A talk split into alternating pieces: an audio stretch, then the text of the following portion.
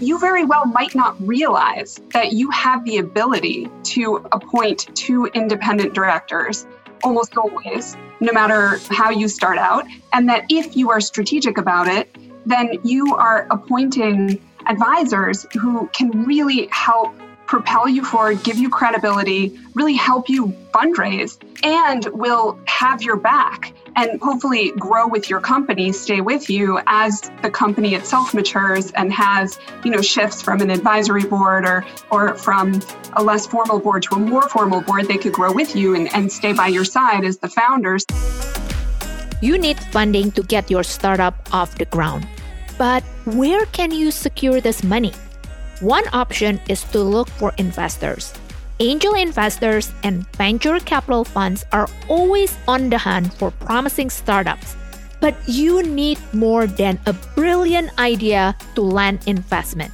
You need a game plan. Like any game, there are rules, the do's and don'ts of pitching to investors.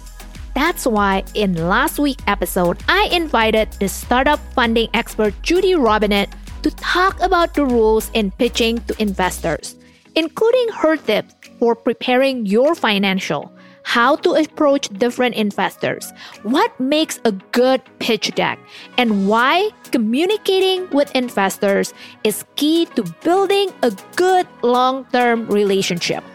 Last week's episode with Judy Robinett was the first episode in the podcast series all about leveling up your skills as the CEO and founder. And I don't want you to miss this podcast series. So, right now, I want you to head on over to christinashahley.com forward slash her CEO journey and subscribe to this podcast using the podcast app of your choice. Your game plan to pitch to investors must include a financial story on scaling your business because at the end of the day, you have the obligation to deliver on your promises. Your promise on accomplishing the social impact goals, as well as your promise of the financial return on the money investor put in your business. That is where partnering with a CFO ensure that you transform your social impact mission into financial success. I have no doubt you are great at what you do. If you lack the financial expertise needed to confidently scale your social impact business, let's chat. You can connect with me using the link provided in the show notes. You're listening to Her CEO Journey, the business finance podcast for women entrepreneurs. I'm your host, Christina Shahley. If you are new here, a big warm welcome. If we are not connected on LinkedIn, please reach out and say hi because that's where I hang out and share my business finance tips. If you have been listening to this podcast, I want you to know I appreciate you. My podcast won't be around without your support. This is a free weekly show where my guests and I want to inspire you to balance between mission and profit to create an impact in this world and to achieve financial equality through your business.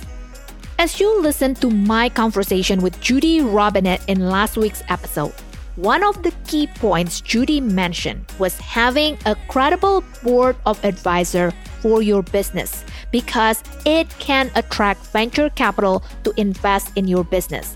Investors prefer to invest in companies with a powerful board of advisors. This key point led me to invite my next guest, three women founder and co-founder who started a company called The Fourth Floor.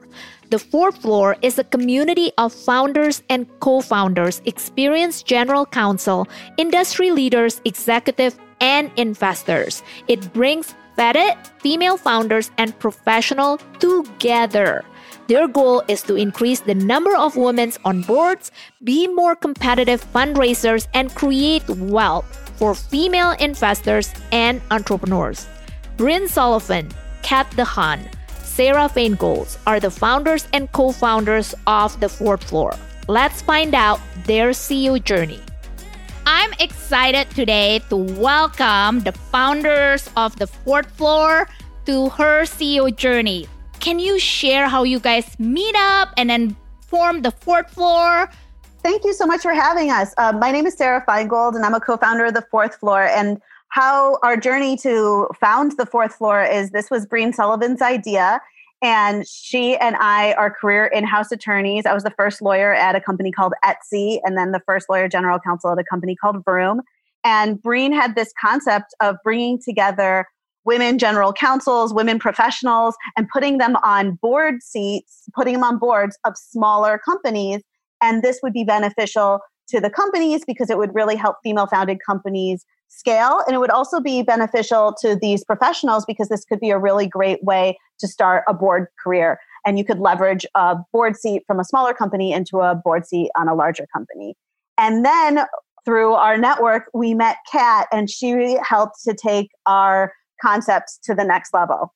Hi, I'm I'm Kat DeHaan. I am a co-founder of Fourth Floor. My background is entrepreneurial, and I have a really good friend who's a general counsel, and she's always been really supportive of my businesses. And um, as I was telling her some of my struggles, she said, "Oh, I have I know some ladies that are doing some really great things. They're starting an ecosystem to help uh, general counsel and, and female founders get connected." would you like an introduction? And I said, sure. And I met Breen and Sarah, and I was just in awe of what they were doing because I really could relate to it, to the problem that they were solving. But what is the biggest problem that you guys saw that really give the idea of the fourth floor? So there are two problems that we're trying to solve. One, women have a hard time getting board seats, period, and mm-hmm. stop. And we all know that the power comes from the top. And these board seats is really where a lot of power, a lot of money lie, and it's very difficult for women to get them. Yes, there are certain laws that are out there and there are initiatives, but that's still a problem. And second, women have a hard time raising money to scale their companies. That's truth also. By bringing together these two groups of women, the professionals that want board seats and the founders who are trying to scale a company, magic happens. And this is not brain surgery. This is what men have been doing since the beginning of boards, since the beginning of business, is basically putting their buddies on each other's boards, investing in each other, networking with each other, and scaling careers and companies. And so, a Breen's concept was that we can do it too, and we're going to do it in, in our own way. How did you guys initially even bringing all these people together? Breen and I are career in-house attorneys. Kat is a serial entrepreneur. We reached out to our networks. We talked to them about this concept and we said, what do you think? Are you in? the reaction was beyond our expectations. There's clearly a demand. And so we just wanted to move as quickly as we could to make a company. What was the struggle though, like at the very beginning to market this? Did you find any struggle to bring people together? The struggle wasn't about bringing people together because once we did, it kind of just it just boomed organically, but the struggle was more about getting the word out. So once you have your core group that become your evangelists, then it's easy to get out and that that's just what's really helping us grow now as a group of people are coming together how do you make every member feel welcome when they join the fourth floor? We have like very structured events like our accelerator or our DeCrow dinners, which are the our take on the Jeffersonian dinners, which is you know very structured, content heavy, and then we also have happy hours where it's just let's decompress and just try to help each other in a very like a relaxed setting. I think having a lot of different kind of events you know helps speak to different kind of personalities and brings out positive traits of, of everyone and, and and we also then connect people directly to each other. So if you're not comfortable within a group, you might be connected um, individually. Um, we're just trying to tap into the all the different kind of personalities and bringing out you know what everybody has to offer to each other. I think everybody finds a place or a, a way to connect through us. And we also have an online connecting platform which is called The Room. So if you're someone who's not interested in, in taking part in events, so to say, you are still able to list yourself in our connecting platform on our website and you still can be connected that way. Just to bounce in here, um, as Kat was saying, we have a lot of different ways that we connect people virtually and when it was in person in person but we're always trying to go to our north star which is helping companies scale and helping people get on boards. And so we really keep that top of mind and keep that conversation going. And so it really helps to direct people as opposed to some other networking groups which may have like a, a bunch of different initiatives that that is what brings us together and that's the commonality. Now let's talk a little bit about who can join the fourth floor. So good question. Yes, exactly, because that's what my audience wants to know. Sure. So we have two types of memberships. We call them the the seed member and the sun member.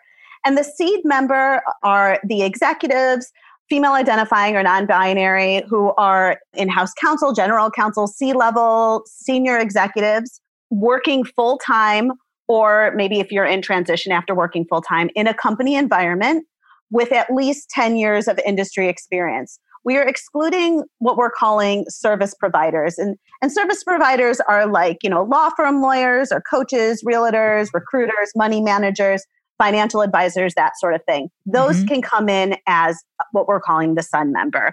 Mm-hmm. And then mm-hmm. the second part for seed members are our founders. So we're looking for female identifying or non binary full time founders or co founders, and the business should have plans to substantially scale operations in the near future. So that's our seed member. And then our sun member are the sun helps the seeds grow. And any any gender the role could be a service provider a consultant executives allies. They could be sponsors. They could be more involved in certain uh, activities or certain events. So those are the two types I just realized when, as soon as you said, well, you know, the sun helped the seed. And I'm like, oh, that's smart. That's what it means by the seed member and the sun member. Okay, got it. that's it. We're trying to have an ecosystem. We're trying to, like, you know, kind of bring those images to light. Why ecosystem is so important? We're excited that Breen Sullivan, our founder that we've been talking to, has joined the call. Hi, um, Breen. Hi, I I apologize. No but I'm here now. This is all Breen's idea. We've been singing your praises. Breen, why is an ecosystem so important? Great question. And an ecosystem is so important because every participant in an ecosystem is putting in something of value and is taking out something of value. So at the very start, that was just fundamental to the concept. And that ultimately led us to the North Star, as Sarah has said, which is growing companies, helping companies scale, and also growing careers simultaneously. By doing that, you're creating wealth, but really the, the, the motor that powers that is an ecosystem where each participant is putting in something and taking something out, a direct exchange of value. How does the seed member and the sun member are interacting with each other? That's a really good question. And and and the thing is the reason that we have the seed member and the sun member is some of the sun members may see our our seed members as potential clients and that sort of thing. And and and so we we do think that there is a place for them in the ecosystem. The whole point of the ecosystem is that people are giving and getting and thriving. So that's why we're limiting the sun members in a certain way. When you think about sun members, it, it is a nuanced category. So it's not really just one type of Sun member. So, for instance, there are a number of organizations and networks that are really aligned in terms of the mission that they're pursuing with the fourth floor. And so those organizations are strategic partners, they're mm. Sun members they're not necessarily the seed member, you know, the participant that that joins us because they're actively seeking to fill out their advisory board or be an advisory board member, but they very well might be say a community of female founders. Say they're a community of of women intellectual property general counsels you know so organizations like that they absolutely benefit being part of the ecosystem they benefit us we benefit them. It's you know a perfect give and take. So that's one example of a type of sun member that exists in our ecosystem. What is other example Breen so we also have corporations. Say for instance in the insurance industry you'd have a large insurance corporation. So for them they might it, might be beneficial for them to get involved with the fourth floor to help encourage female executives in their ranks to have access to the opportunities that the fourth floor pr- presents. So, you know, those individuals might become seed members. They might become advisory board members. But for that corporation that wants to support its female executives, that corporation is a Sun member. So we need that corporation as a partner to, you know, to, to guide their executives to us. Also, that corporation might want to sponsor the fourth floor. Uh, there in various ways, you know, whether it's through supporting activities, engaging with us, finding other ways that the services they provide could benefit our community. You know that's another example. Or say on the on the venture side with accelerators with different organizations that are focused on helping early stage companies grow they can be excellent partners to the fourth floor in a number of different ways. You know maybe our members want to in certain instances want to access their their services. Maybe their founders would be interested in in building out an advisory board and the fourth floor could help them do that. So you could see how fourth floor could work very well with say you know venture funds when they are looking to build out their portfolios of companies to invest in they might prefer to have companies that you know already have powerful advisory boards that make those companies more attractive investment targets so they could be a, a sun member strategic partner to the fourth floor do you create the people that comes in or the organization that comes into the fourth floor to make sure that they are aligned to your mission? We do have an application process because we want to know what people are looking for and what they're about. So you have to apply and then you have to get accepted. And then as for curation, some of our events are curated. Some of their events, we look at people's bios, we we we we think about them, we met them, then some of them are open to any members. And then we have events that are open to anyone. How do you fund your journey to build this organization?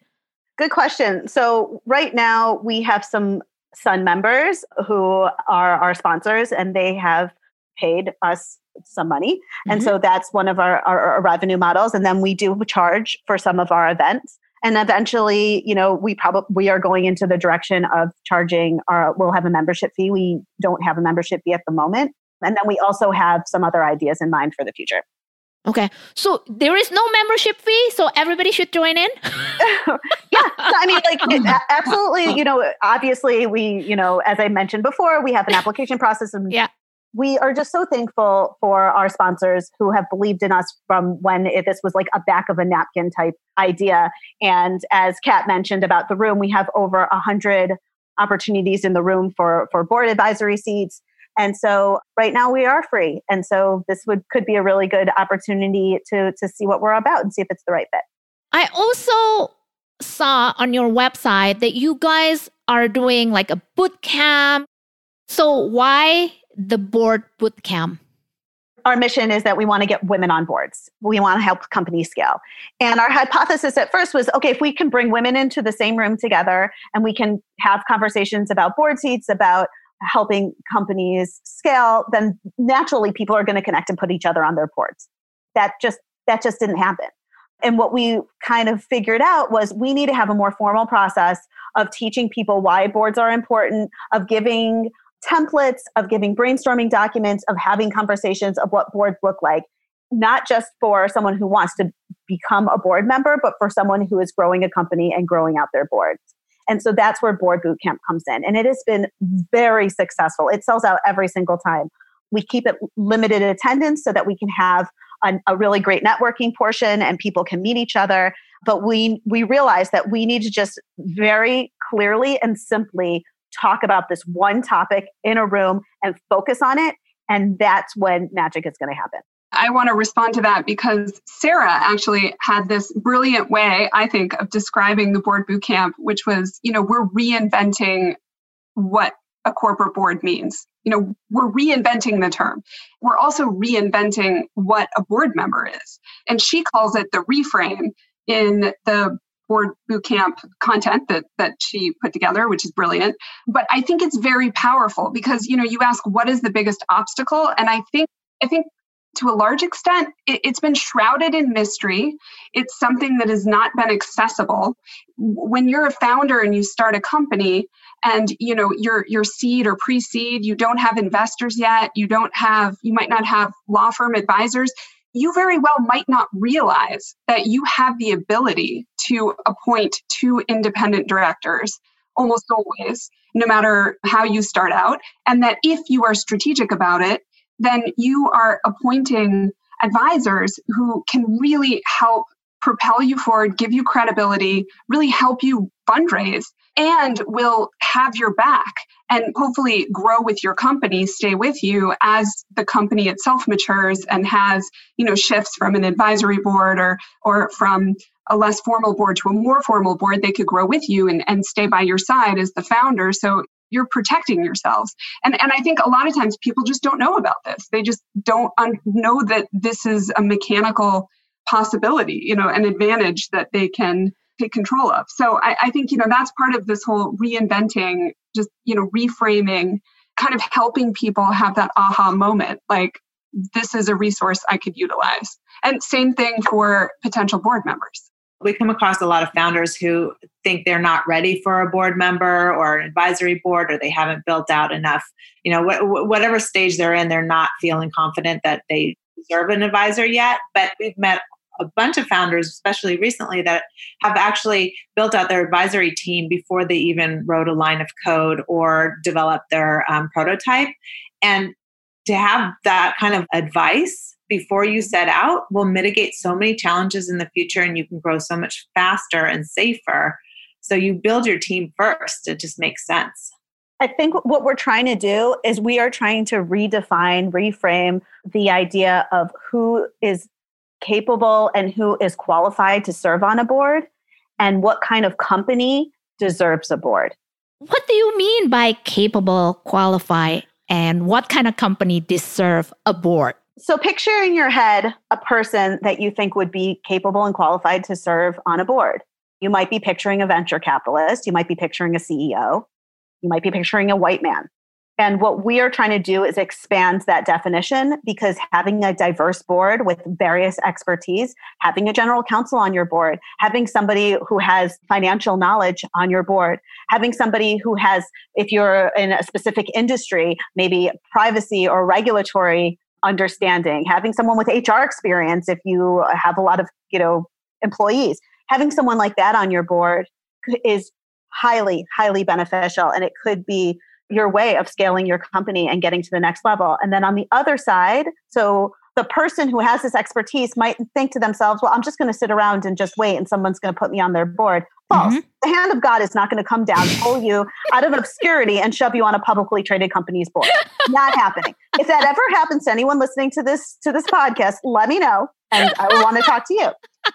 I feel like professional women, especially once you reach a, specific, a certain part in your career, even early in your career, you will be an amazing board member to some company. And so now thinking about who deserves a board, picture a company who has a board. You might be picturing a Fortune 500 company, you might be picturing a public company. What we've seen, and as Kat mentioned, we have seen companies that are just starting out, maybe don't even have any funding, don't even have a minimum viable product. They're building out their boards because they know that running a company is a team sport and having the support system of these experts who have done this before, who are in your court, who are independent, who have networks, who have credibility, they can help your company scale. So the company thinking about what kind of company deserves a board and what kind of person is qualified to be on a board. I can also give you an example from my experience.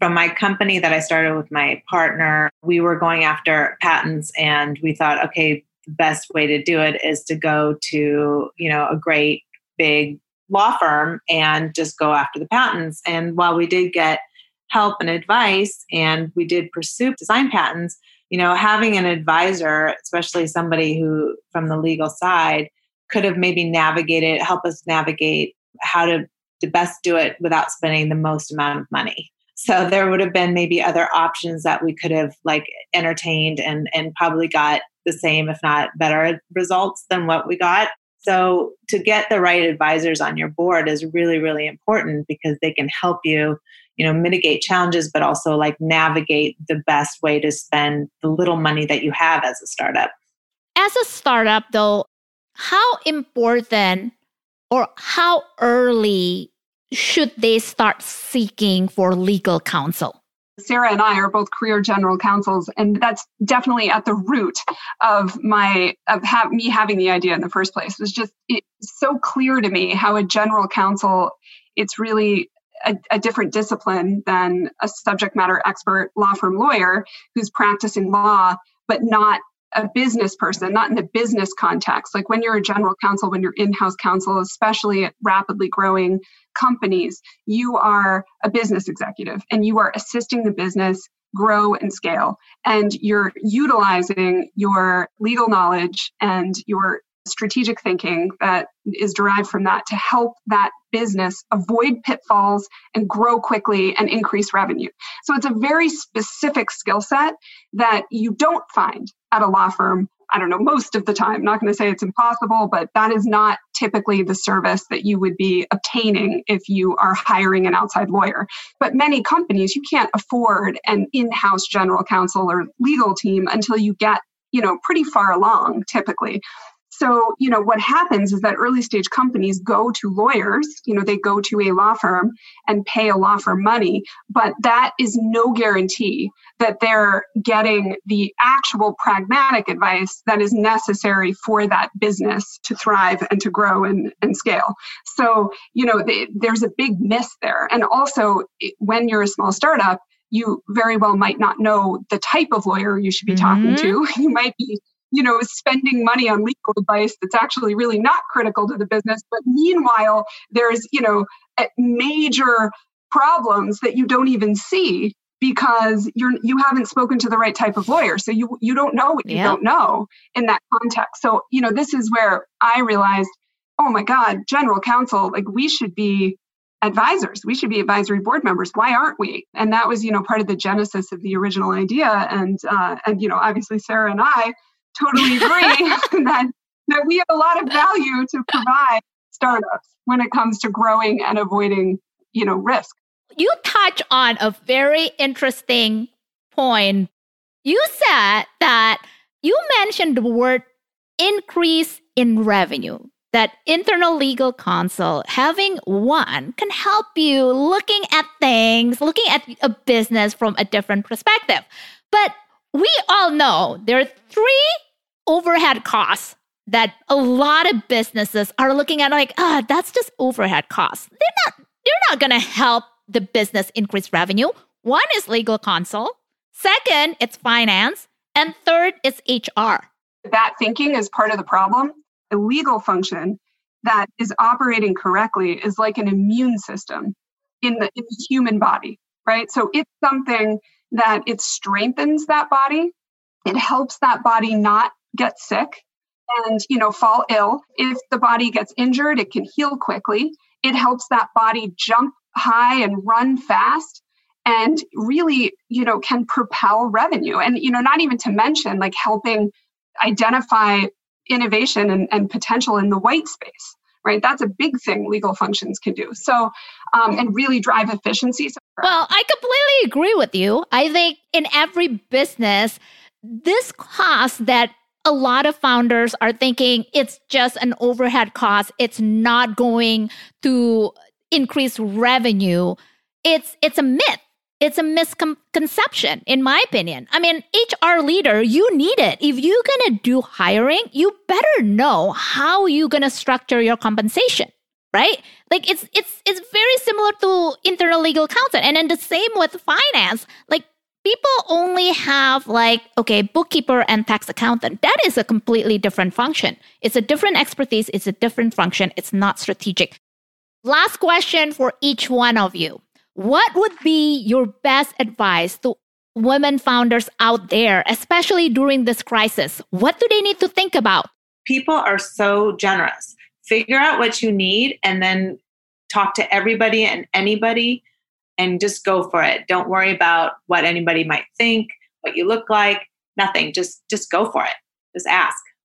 That's right. And and never underestimate the power of the network that you already have. So once you do what Kat has said and like figure out what you need and, and ask um, make it make it known right like the, a network is not a nice to have it is the point frequently and so i like just to add on to what sarah said i think that's true and to add on to what kat says i, I think remind people to, to recognize everything is an ecosystem. A balanced world's a better world. So the, if there was just a bunch of gives and no gets, that wouldn't be balanced and it wouldn't be a healthy ecosystem.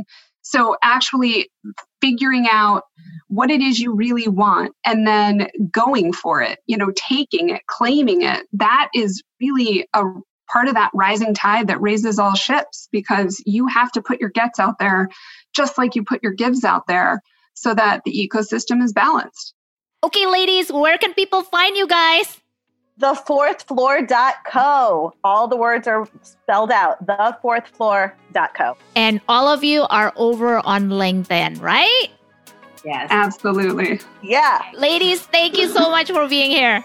Thanks, Christina. Thank Thank you. you. Thank you so much for joining me here every week at Her CEO Journey, the business finance podcast for women's entrepreneurs. Head on over to christinashahley.com forward slash her CEO journey to subscribe for this podcast. And don't forget to tell other women entrepreneurs that this podcast is available for free in the podcast apps of their choice. Until next time, and let's continue to grow a business that fuels the life that you want to live.